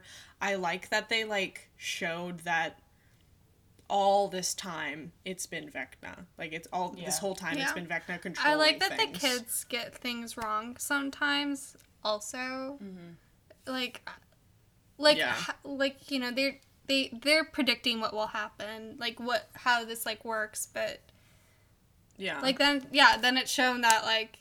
You have no idea. It's like, what? Yeah. I think going back to like predictions for season 5, like I think that I'm hoping that they'll kind of revert back to the sort of Mind Flayer form that Vecna takes, maybe as he's like intruding on the actual world, like on into real Hawkins instead of staying in the Upside Down, because I do think that like the Mind Flayer like physicality is more final boss-ish. No, I agree. Threat. Like, he's something that's like 1,000 times larger than who's battling it. Mm-hmm. And he says that he stays in the Upside Down and he starts to relish being in the Upside Down because he realizes that he can take on what he sees as the perfect form, which is like a spider. Mm-hmm. So I think that like if he's gonna like execute his plan to take over the whole world, he's gonna want to do it in the form that he sees as perfect. Yeah. And sort of go back to being Mind Flayer-ish. Mm-hmm. Yeah. This is, like, very off topic, but I do like when he's originally in there, he's still more Henry than he is Vecna. Yeah.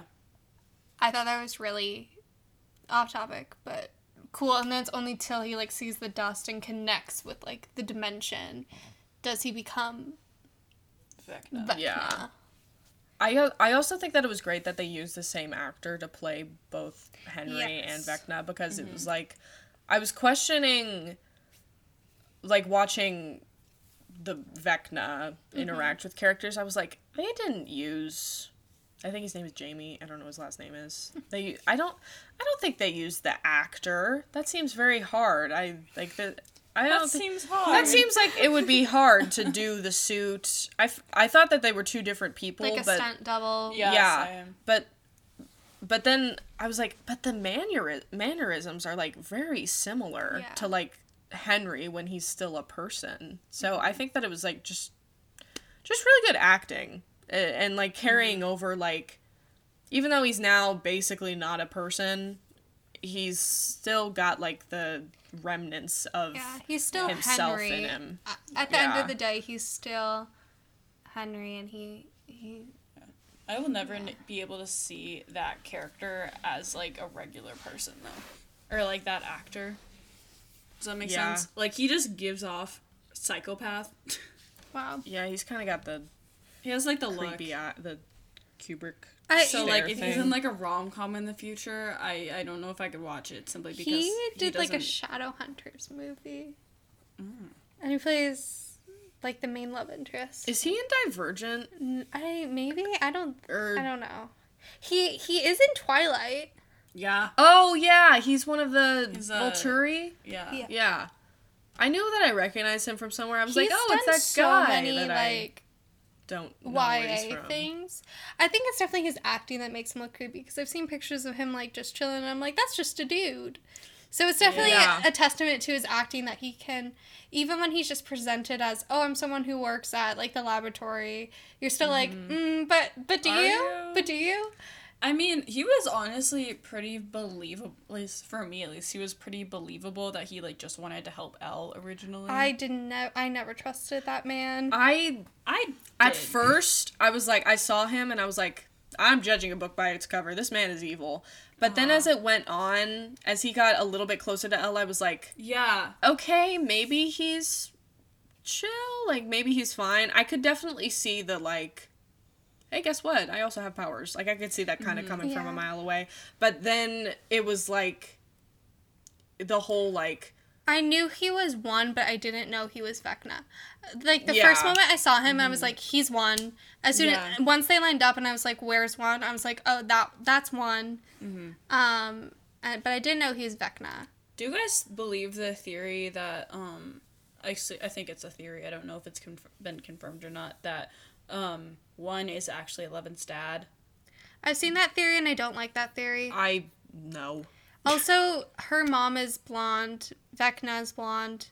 That does not make sense. Yeah. I think that would be very, very, very strange if they did that. And yeah. So it'd be a little bit too much of a connection.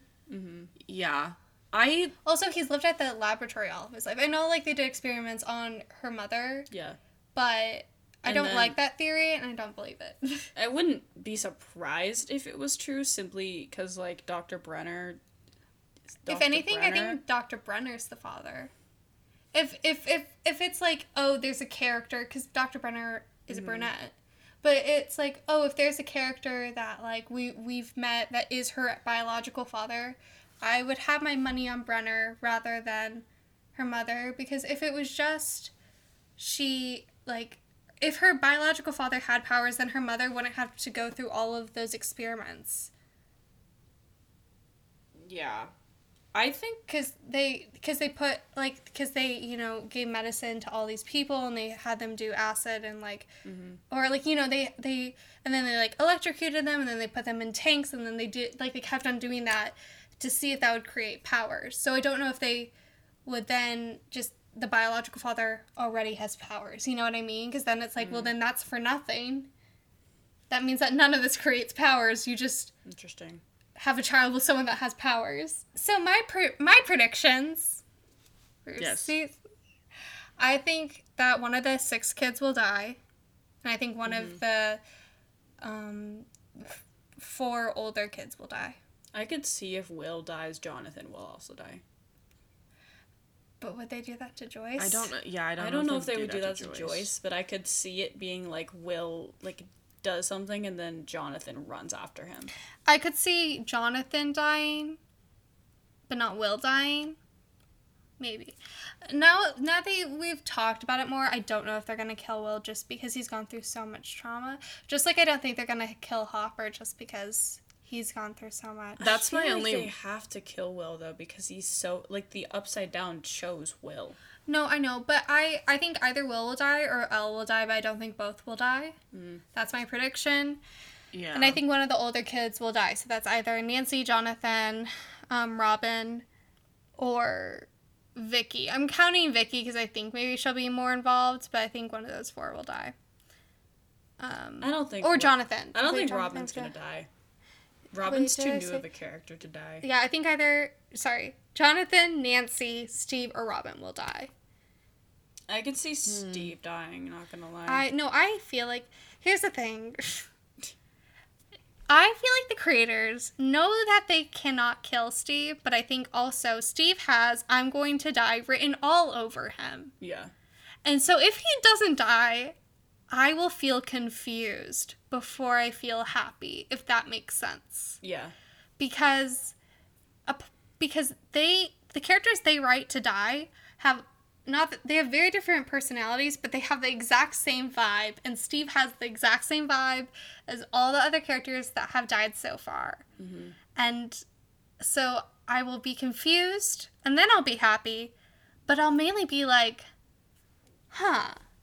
Not that I don't love Steve, but I feel like I'd be kind of upset if he didn't die, not gonna lie. Really? Yeah. 'Cause, like, I don't know what else he's gonna do. It's more just confusion. Yeah. Like, it's not that I would be upset. I'd just be like, why did you write this character in the sense of that he will definitely be a martyr? Mm-hmm. Like I'm trying to compare him to a different character. It's like if Bob never died. You know, from the second you saw Bob walk on screen that you knew he was gonna die. Yeah. Because he was just a nice person that wanted to help. Mm-hmm.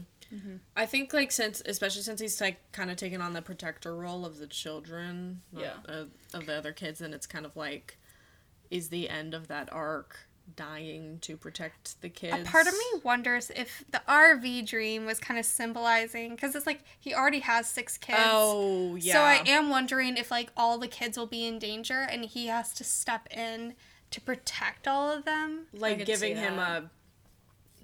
To be like, these are his children, because it's like... It's like giving it stakes. Yeah, it's sort of like he didn't realize he was kind of living his dream. I think it's the angle they might be pulling. Yeah. Not with Nancy. I mean, I hope not with Nancy, but I mean, like, just that he is kind of a father. He has gone on all of these journeys with his 6 kids. Mm-hmm. He has kind of seen... the world, not in the sense that he's globally seen the world, but he has seen different dimensions. Like, that's more of, you can see the world than anything else. Like, you've seen Worlds. Yeah. So I think maybe they'll pull that angle of, like, you know, he's, like, constantly looking for approval. He's constantly, like, trying to figure out, how do I achieve my dream? Mm-hmm. And then it's like, Steve, you're living in your dream. Yeah. Yeah. That might be... I would probably say, out of the older kids, Steve's on the chopping block. I don't think they're gonna kill Robin. But yeah. I'm just putting her in the group with the older kids. I don't think they'd kill Nancy either. Not gonna lie. Nancy's too capable, so I think it's either Johnathan or Steve. Okay, I know that, like, Nancy's Steve, too good for... I know that Steve, like, has, like, major, like, ties to the other characters, but... He has no family. Nancy has, like, blood ties to Mike, so it's, like, if... And along with Johnathan, so I think that, like, doing that kind of thing is less likely than them killing off Steve. And I know that the one... Right. Everybody who's, like, Steve's not gonna die... They always, like, talk about that one writer that was like, well, I'll quit the show if we kill Steve. But if you kill him at the end and the show's ending... Yeah, if you kill him in the finale, Yeah. He'll die on the last episode for sure. But... Oh, yeah. He will either die in the middle of the last season or he will die in the last episode. Yeah. Because I think maybe they'll... Not that this is my full prediction, but if I was a writer, I'd kill him in the middle, because Dustin has... This sounds awful. But Dustin will have to go on without Steve, and you will actually get to see the initial effect, and they'll also definitely at the end do, like, a year later. You know what I mean? So, oh my gosh! I just thought... They could do, like, a 20 years later thing and see them all cut up. That got me, like, emotional for a second. I don't think they'll do that. I don't want them to do that. But, like, that's like a possibility. Harry Potter epilogue type thing. Yeah. Nobody likes the epilogue for Harry Potter. So. Yeah. But I'm just, like, we'll at least get, like, a month later or whatever. Yeah. Because that's what we always get. Later. Yeah, a year later, a month later. Like, somewhere in that range. To a month, to a... But, like... I think Steve will die in the middle to show that there are stakes of this last season. And everyone will be afraid of, oh, dang, they are willing to kill your favorites. Good people will die. Mm-hmm. Also, they keep on just killing people that have been introduced in that season. Like, they have not killed any character that, like, has any effect on anything. I feel like Eddie's death will affect Dustin. Yeah. I think we're going to see Dustin being, like, my mentor of a sort. I think it's more of just, like, he is really going to protect that club and, like, maybe transform something new. I think... Actually, I got another freaking prediction. So, I had my death predictions. Mm-hmm. I think Eddie's uncle and Dustin will have the type of relationship that Nancy and Barb's parents have. Oh. I could kind of see that. That, like, there's, like, weekly dinners or, like, monthly checkups to be like, how are you feeling and that stuff. I think that might happen. I could see it. Yeah. Those are my main predictions. I think Steve will die. I think Elle will die. But if Elle doesn't die, Will will die. But I don't think they will kill off Will and Elle at the same... Like, they can't kill off both. I think it's an either-or situation. Do we believe in... Love after love. Sorry. The, Will going over to Vecna. Like, Will, Vecna. Parallelism / like, Will being the next victim for Vecna. I think he will definitely be the next victim for Vecna. Mm-hmm. A part of it is that the actor that plays him posted a video of him in a harness, Sadie posted a picture of her in the harness, and it is the exact same, like, this, like, beige, like, very distinguishable, like, harness. Mm-hmm. So I'm guessing they've already filmed. They're starting to film season 5 only because the kids are getting older, and they know because of COVID that, like. like, we just kind of gotta, you know, start doing this. So I think he'll be haunted by Vecna like he was in season 2. But even more. Yeah. Mm. Yeah. I don't think they're doing Byler. I don't think that was ever a possibility. Doing what? Mike and Will. No. Chip. No. A lot of people shit them. But it's kind of like Will's too good for Mike. Here's the thing. I think they have more open communication than Mike and Elle do. Mm-hmm. But I also think that Mike is just head over heels for Elle. And, like, I don't think he even knows any other person exists. Plus, I don't think that it would work because in kind of what you were saying, a similar sense of Steve idolizes Nancy. Will does that to Mike. And then it would be like Mike does no wrong while Mike's being a horrendous boyfriend. Yeah. And Elle knows how to keep him in check. Where she's like, I mean, she doesn't always, but, like, she did dump him when she was like, I feel like you're trying to control my powers and my body. Mm-hmm. I don't like that. This is not becoming good. I'm dumping you. And then when she's like, you never say I love you. Mm-hmm. We need time apart. Yeah. Like, she is sort of like that directness where Will is sort of... Yeah. Both Will and Mike are very indirect people. Mm-hmm. But I do hope Will finds love at the end, or some semblance of, like, peace. Happiness. Yeah, he just... He needs happiness and a good haircut. Yes. Oh my gosh. I guarantee that season 5 will have the worst haircut. Oh, probably. Like, Noah Schnapp has, like, good hair, but, like, Will, horrendous. It's so bad. Every season it's worse. Like, it's cute when he's, like, a little kid, but now he's, like, 16, and man is a bowl cut. Like, I don't mind it because I understand the symbolism of it, though. No, I get it. I just mean that, like, I know the 5th season it's going to be, like, the most awkward, like, out of all the haircuts. It's supposed to represent that, like, you know, he... Mm-hmm. Well, it's, like, it's also, like... I don't know. It's supposed to represent that, you know, like, he... I don't even know what it represents, but, like, he gets bullied. Like, the bad haircut shows he gets bullied. Well, it's because the Byers family doesn't have a lot of money, so you can tell that Joyce is cutting his hair. Yeah. That's a good point. I don't mind it in that sense. Yeah. Mm-hmm. I didn't think about that, but that... Yeah. Mm-hmm. Good characterization. Yeah. And the whole... And, those details are good because then it's, like, the same with, like, the clothes that Elle wears when she's in California. Mm-hmm. Like, the costumer was, like, we tried to kind of make it look like she was maybe, like, wearing, like, Joyce's hand-me-downs or maybe even Jonathan's or Will's. Yeah. Mm-hmm. And so I thought that was just, like, a good... Mm-hmm. Yeah, and her and Joyce have the same haircut, so that also makes sense. Yeah.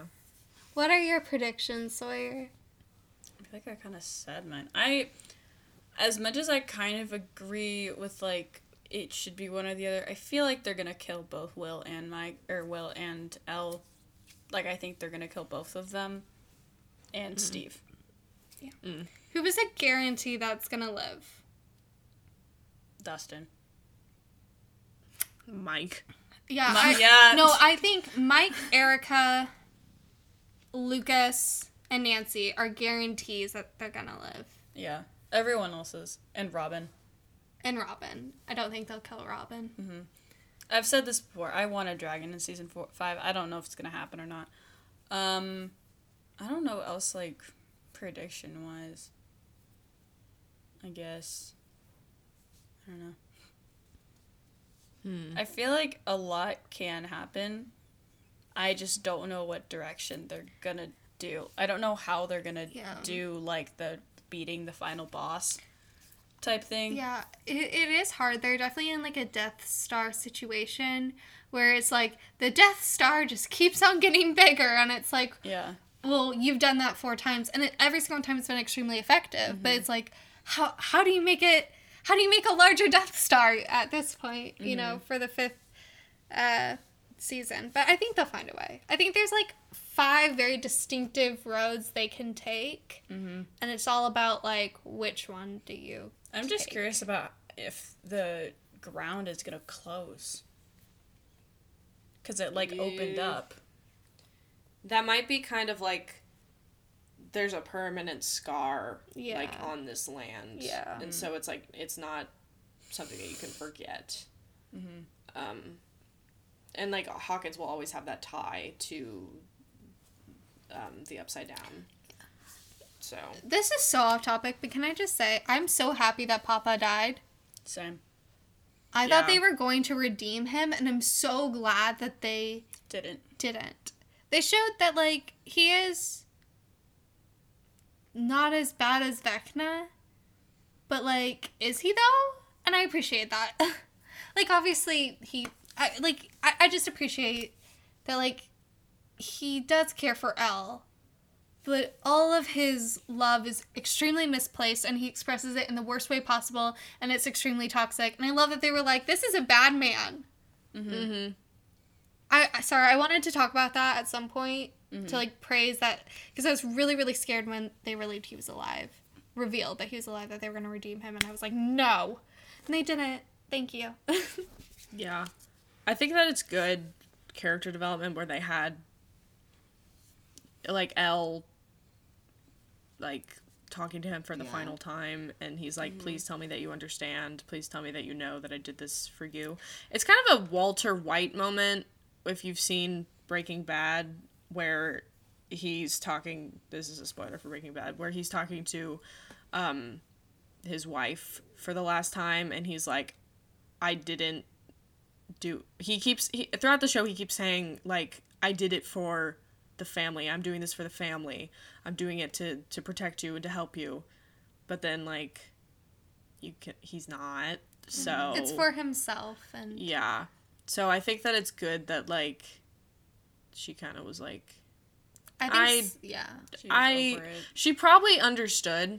Like, she pities him. But I think that's what the, like, silence speaks volumes, and I think she was more, like, pitying of, like, you've spent your whole life trying to do this, and you've accomplished nothing. Yeah. Or it's like, I understand that you probably think that you were doing it for me. I don't care, though. Yeah. So, because, yeah. So I think that was good character development for her, and I'm glad that, like, chapter of, like, kind of having Brenner, like, linger over her is closed. Yeah, because I thought they were going to close it season 3, but they definitely could not have fit that in season 3, because so many plot points. I think they did a good balance of season 3, I just mean. I was like, when is Papa going to come in? I will say, I do wish that the final episode was split into 2 episodes, because I don't know where the split could have been, but, like, it was 2.5 hours. A part of it is that, this is my only critique, the setup for every action took very long. Yeah, true. Because, like, the setup for Hopper to take the sword, the setup for Elle to get into Max's final, like, safe dream, the setup for, like, getting the bath ready. Like, it all took, like, a little bit too long, and I was like, I feel like at least half an hour to an hour could have been cut out of the last episode. Would I want that to happen? No, because I think so much characterization happened. Mm-hmm. But to have just, like, a quicker plot, I was like, this is something that could have been cut. But I think that's a thing that the show, that can be seen throughout the show, because I think that, like, a lot of people feel this way. Like, if you go back and you rewatch it, you kind of are like, I don't remember when that happened. Like, that, wow. You like, discover new things as you go back and rewatch it. Or if you, like, went straight into season 4 without rewatching the show, then you're kind of like, what is going on? I don't understand anything that's happening. That's how I feel about it. Because there's so freaking much that happens. There's so much in all the episodes. And every scene is so detailed. Like, you look in the background and there's, like, 10,000 Easter eggs. And I appreciate that they put so much care into this. But that's how I feel about season 2 and season 3, arguably. Just because, like, I feel like season 1 was very, like, distinct, and it's like, oh, it's new, like, you're discovering the characters. And I do feel like season 4 is different enough where it's like, you can really, like, you know this is season 4, but I feel like 2 and 3 They're great seasons, but I feel like they blend together in my head. I disagree. And no, I disagree in the sense that for me it was season 3 and season 4 kind of blended together a little bit. Mm. But I think maybe that's just because, like, more similar characters between those two. I mean, only time will tell for, like, what people, like, actually remember of, like, I think the mall scene, like, the setting of season 3 was the most, like, diverse of all of them. Mm-hmm. But I, like, mix up what happens in season 2 and 3. That's fair. I think, final prediction, I think that they're going to go down the road of miraculous recovery for Max. Like, I think the only reason that they didn't kill her straight out is because she's, like, going to wake up. Or maybe, like, it's going to be, like, kind of the development of Elle's powers and that she's going to be able to wake up Max. So. Yeah. I also maybe think that, like, once the Upside Down's gone, maybe she could, like, miraculous recovery. Oh, I would not like that, though. But it would take way too long. Yeah. So I don't think they're going to go down that road, but, like. Because it's like, why have her as a character and why have the actor just sit on a bed? Mm-hmm. So. I think I want it, I don't want miraculous recovery. I want it to be kind of like she knows things that they don't, and she gives, like, clues and stuff to them to figure stuff out. It was kind of scary, though, when Elle went into her head and she was... It's gone? That was cool. Dead. That was, like, crazy. Not cool. Yeah. It wasn't cool. It was, like, terrifying, but it was effective. Yeah, it was, like, interesting. Yeah. I understand why Max didn't die, and I love Max's character, but I was like, this is so crazy that they were willing to kill one of the kids, and, like, then it kind of was a cop out, and it not be the end. Like, I could see them killing. Like I said, I think they're gonna kill one of the 6, definitely Elle, but, like, one of the 6 last season. But, like, for it to be like, there's more story. I was like, this is crazy. And then they were like, JK. Yeah. But I didn't want Max to die because I love Max's character. I do think Max is going to die in season 5, though.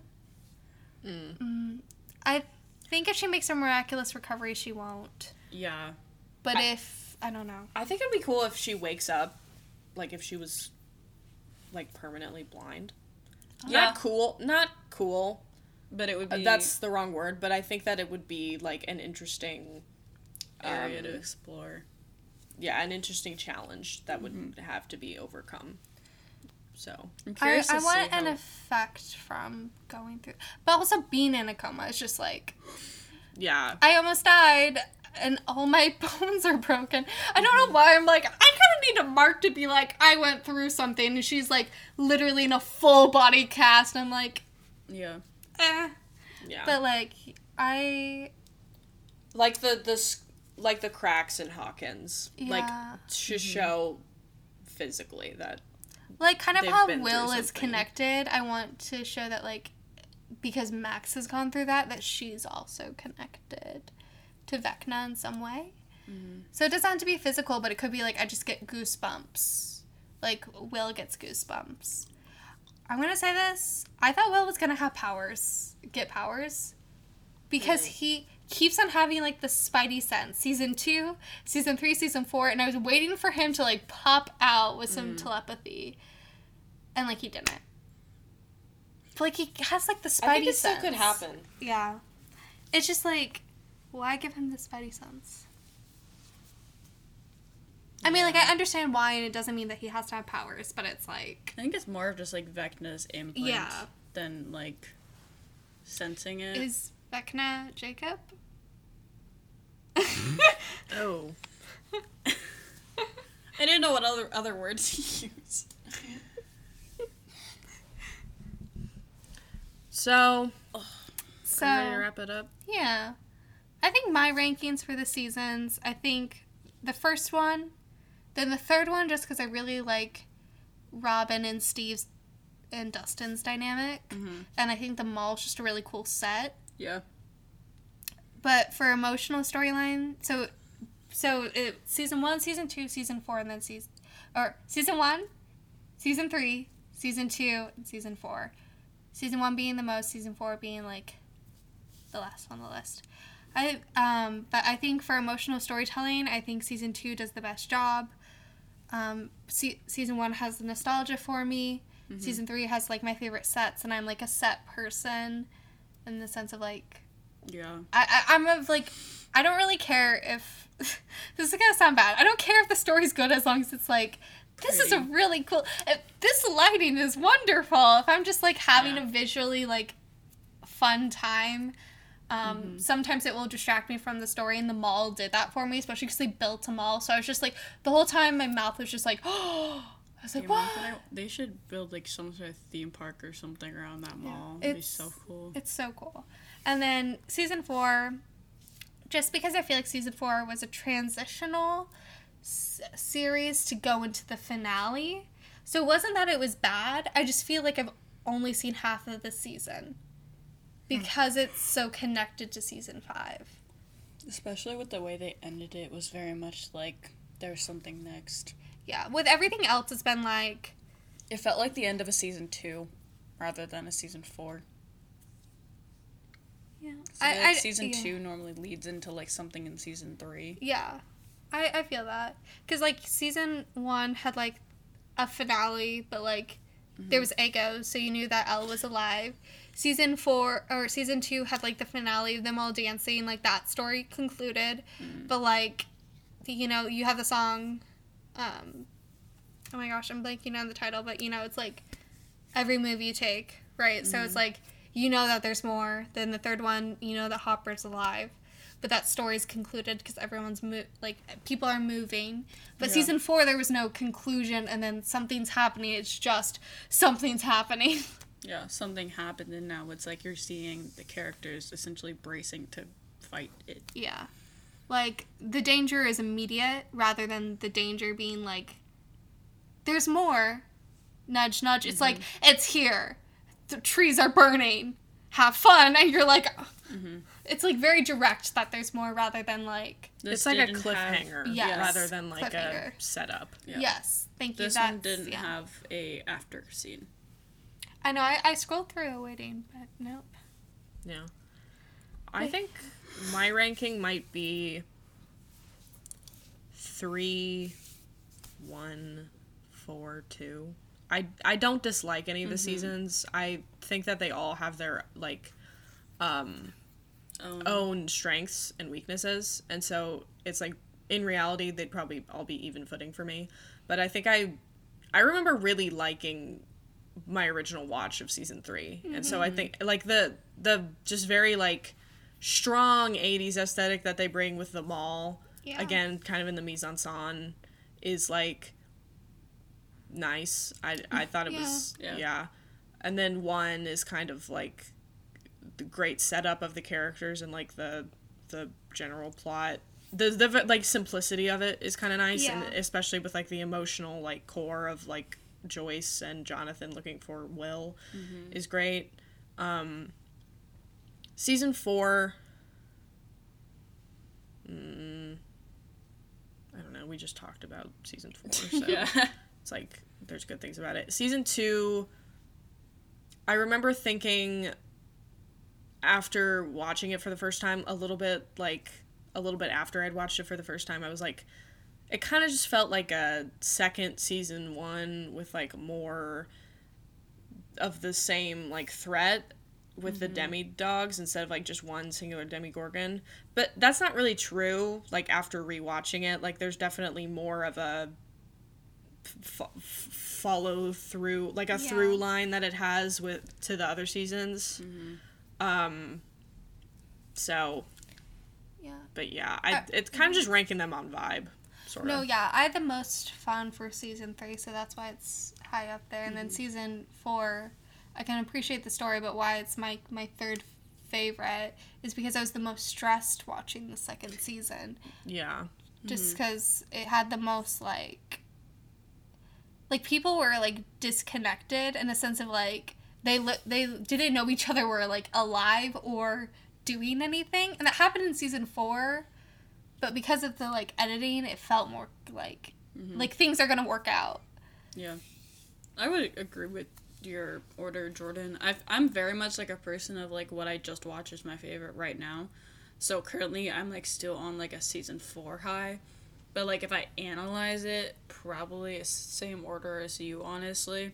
But, and I'm not a person that can easily rewatch things. And, like, I tried rewatching it, but, I have so many other things that I have to watch right now that it just, like, got kind of on, like, the back burner. But, yeah. So, great series, though. Yeah. It's a good show. It deserves all the hype that it's getting. I mean, I think that they just have done, like, a really good job at, like, props creating a world. Team. Yeah, it's that. This is like kind of my type of sci-fi where it's like, mm-hmm. Same. Oh shoot! I had to research like how you describe sci-fi's when it's like tech forward or like. Mm-hmm. I like that it's. Yeah. But it's not tech forward, so it's the other one. Yeah. But I forget what it's like. There's, wow, we're bad film students. I think the fact that it's like, it's set in the past, mm-hmm. like you mentioned. Gives it, like, certain challenges and then also brings forward, like, certain plot points that are really, like, specifically geared in the 80s. Yeah. And then it also makes it feel more grounded because, mm-hmm. again, it's... The monster isn't, like... It's not, like, an alien. Like, it's, like, fully... encompassed, like, within Earth. Like, Henry, it was just a normal kid at one point, and then, well, not normal, but, like, he was a person at one point. Yeah. And the, you know, the powers that Elle and all the other kids have are a result of, like, very human experimentation on actual people. And then the Upside Down isn't seen as, like, this other... it's not seen as, like, a far-off realm. It, like, kind of speaks to the groundedness mm-hmm. in the fact that it's, like, it's literally... It feels like close. An upside-down version of Hawkins. World turned inside out. So it's, like, mm-hmm. it's nice that it's not, like, high... It's not high concept, I guess. Yes. Yeah. It's Lovecraftian, but not, like, cosmic. Yes. If that makes sense. No, that's perfectly summed up. It also is, like, the only thing that is doing what it's doing right now, or at least that I, like, know of at the moment. I feel like I've seen a lot of supernatural past stuff, mm-hmm. but I think this maybe started the trend of, like, what if something happened in the 90s and we can, like, do something super, you know, I feel like I've seen that. It's kind of funny because a lot of that I've seen from, like, Netflix had, like, a series that was, like, horror movies, and they did that thing. And not that it was copying off of Stranger Things by any means, but, like, it had that vibe. Mm-hmm. Yeah. But I think, I mentioned It, Chapter 1. Yes. Yeah, that's good. There are a lot of really interesting parallels between the two, between that film and then Stranger Things. Yeah. And Season 2 has a lot of allusions to It, mm-hmm. to... Not It 2, but, like, to It, like, Bob seeing a clown and being afraid of a clown, and he's from Maine, and there's, It's a different name for a clown, though, but... I do think it's interesting how they kind of pull from different, like... E.T. in a basket. Yeah. They pull from different, like, horror-esque things, like having actual Freddy Krueger in, this season 4 for, like, Nightmare on Elm Street. I love when Dustin was explaining to Holly what Freddy Krueger is, because I cannot talk today. Krueger. Because I do that, too, when I'm, like, I'm trying, where I say something, and, like, I used to be a nanny, and, you know, they'd be like, oh, what is that? And so then I would explain it, and then I'm like, maybe I shouldn't be like year five. Maybe I shouldn't be describing a horror film, like not graphically, where I'm just, but you know, I'm just like, oh yeah, you know, it's when this monster snatches kids from their bed, and you're like, oh, this is very inappropriate to even summarize it in the least graphic way possible to a child.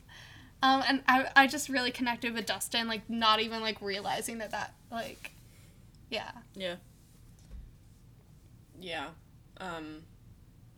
I think it's definitely, like you said, like the show is definitely like a trendsetter for what is capable with both like period piece television, sci-fi, and the utilization of like child characters, because there's been like that old Hollywood adage, like never work with children or animals, and this kind of proved like you can have good child actors and create like really interesting children characters that aren't awful and annoying. There can be depth to it. Yeah. And you can like watch them grow up, and it doesn't have to be like a race to keep a kid young. So I just think it's a good show. That's what I think. Yeah. Wow. Hopefully you enjoyed us ranting about everything and all things Stranger Things. We love Stranger Things. I mean, we didn't really say that we were going to change anything, but we'll just summarize, like, I don't know what I would change about it. There's just so many characters and so many things to grasp. I think they balanced everything very well. Yeah. But yeah. I'm excited for season 5. I think that's what we'll close out with. Excited for season 5, and we will also be making an episode for season 5. We will probably not be making episodes for 3, 2, and 1, because we kind of just talked about the characters overall. Plus, they came out so long ago that it's just like... They've been talked about forever. They've been... There's amazing essays out there. So, yeah. Everything we would say is already said. Yeah. So... Well, bye. Bye.